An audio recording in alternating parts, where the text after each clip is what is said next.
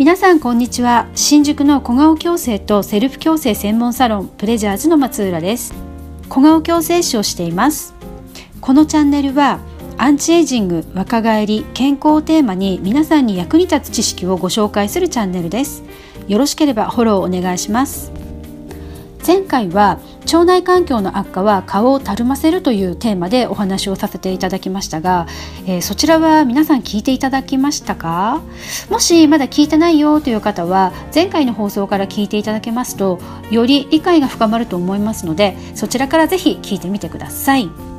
はい。第4回目の今日は腸内環境を整えて顔だるみの予防改善方法をお話しします。では腸内環境のバランスを整えてで、まあ、善玉菌を増やすためには一体じゃあ私たちは何をするのがいいのか、まあ、私たちができることは何なのかっていうと何だと思います？ちょっと考えてみてください。それは食事なんですよ。で腸は健康状態を食べ物でコントロールできる唯一の臓器って言われてるんですね。だから善玉菌を増やしたいわけだから善玉菌が喜ぶ食品を食べてそして悪玉菌が喜ぶ食事を減らせばいいんです。うん、なので、まあ、それにはねどんなものを食べてどんなものを控えるのがいいのか、まあ、ちょっとその辺のねお話をしていきますね。まずは積極的に食べてほしい食品の1つ目です。あ2つありますのでそのうちのまず1つ目です。で1つ目はプロバイオティクス。聞いたことありますよね、うん、プロバイオティクスっていうのは人間や動物の体にいい働きをする生きた微生物のことで例えば乳酸菌とかねビフィズス菌とか体にいいって言われてますよね。こういう菌をまとめてプロバイオティクスって言うんです、うん。まあ、乳酸菌とかねビフィズス菌って言えばもう一番最初に頭に思い浮かぶのはヨーグルトだと思うんですけど要するにその発酵食品全般にプロバイオティクスっていうのは含まれてるんです。うん、だからまあヨーグルトを筆頭に乳酸菌飲料ぬか漬け味噌キムチ納豆甘酒テンペザワークラフトなどなどがありますよね。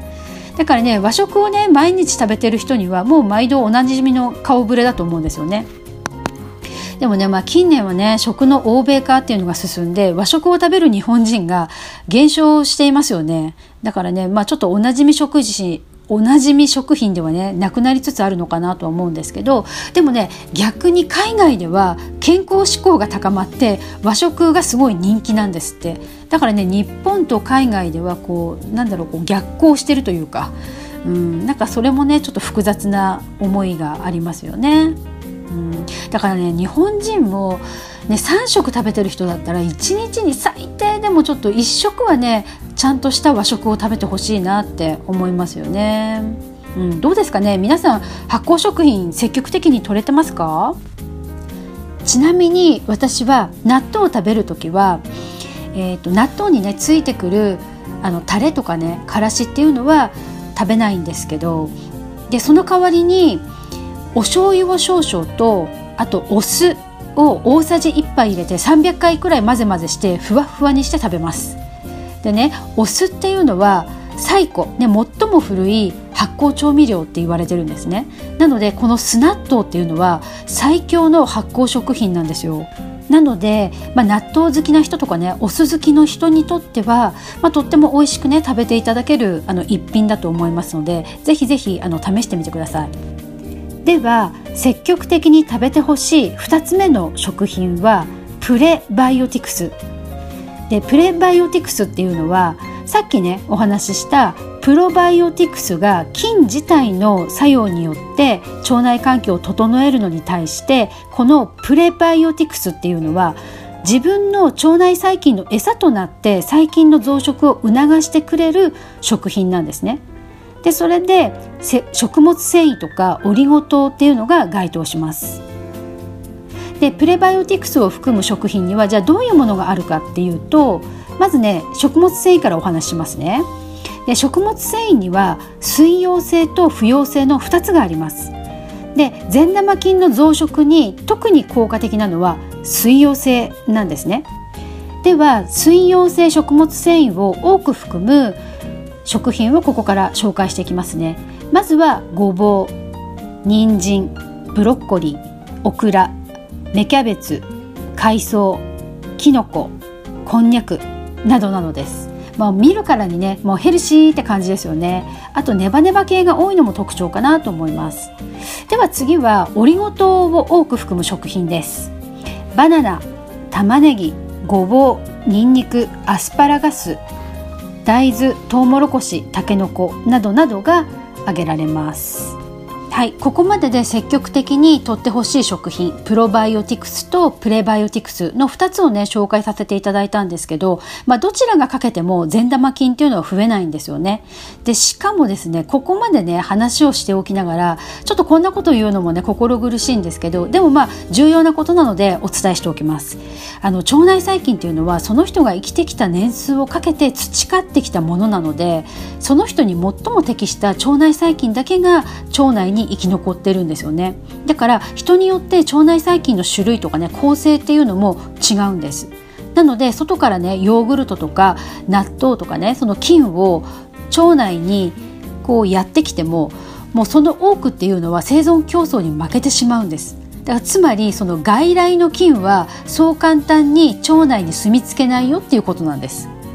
えー、じゃあプロバイオティクスもプレババイオティクスも食べても意味ないじゃんと思うかもしれないんですけどこれは大丈夫です。腸内細菌っていうのは私たちが食べたものを餌にして生きているので腸内細菌が喜ぶものを食べ続ければ腸内環境っていうのを少しずつ改善することはできるんです。なので、まあ、乳酸菌とかねビスズス菌っていうのは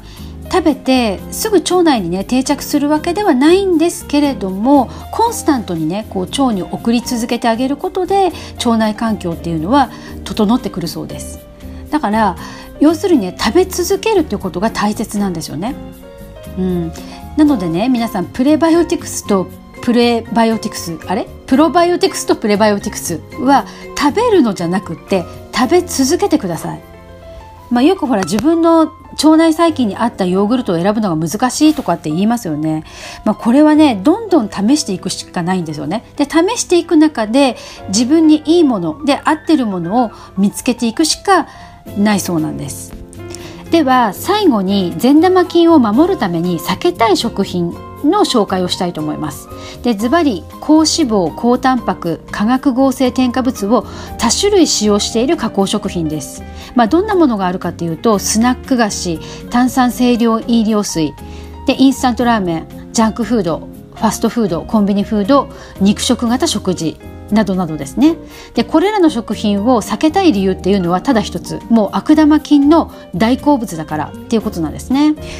で近年、まあ、日本人の食生活っていうのがね欧米化してプレバイオティクスを含む食物繊維の摂取量っていうのが減少してます。なので昔の人の、えーと、現代人の排便の量っていうのが1.5倍から2倍も少なくなっているそうなんですよ。でその結果肥満とか生活習慣病っていうのが、まあ、多くなっている。で腸内細菌にも大きな影響を与えているっていうことなんです。ただ、まあ、これらの、ね、食品を全く食べないっていうのはね日本に住んでる以上、まあ、現実的ではないですよね。だからまずは極力、まあ、減らして手作りのものを積極的に取るっていうふうにね心がけていただけるとまずいいかなって思います。あとね気をつけてほしいのが一般的にはね体とか腸にいいってされている、まあ、ヨーグルトとかねキムチとか梅干しとか味噌とか、まあ、調味料系ですよね。そういったものってスーパーとかコンビニとかで並んでいるものは多種類のね食物品添加物っていうのが入ってるんですよ。だからね原材料をしっかり確認してからちょっと買ってほしいっていうのは思います。そして、まあ、腸内環境を整えるためには野菜を1日 350g 以上食べて3食きちんと食べましょうとかって言われてますよね。私は腸内環境を整えることと野菜を 350g 取って3食きちんと食べるっていうことは関係がないと思ってます。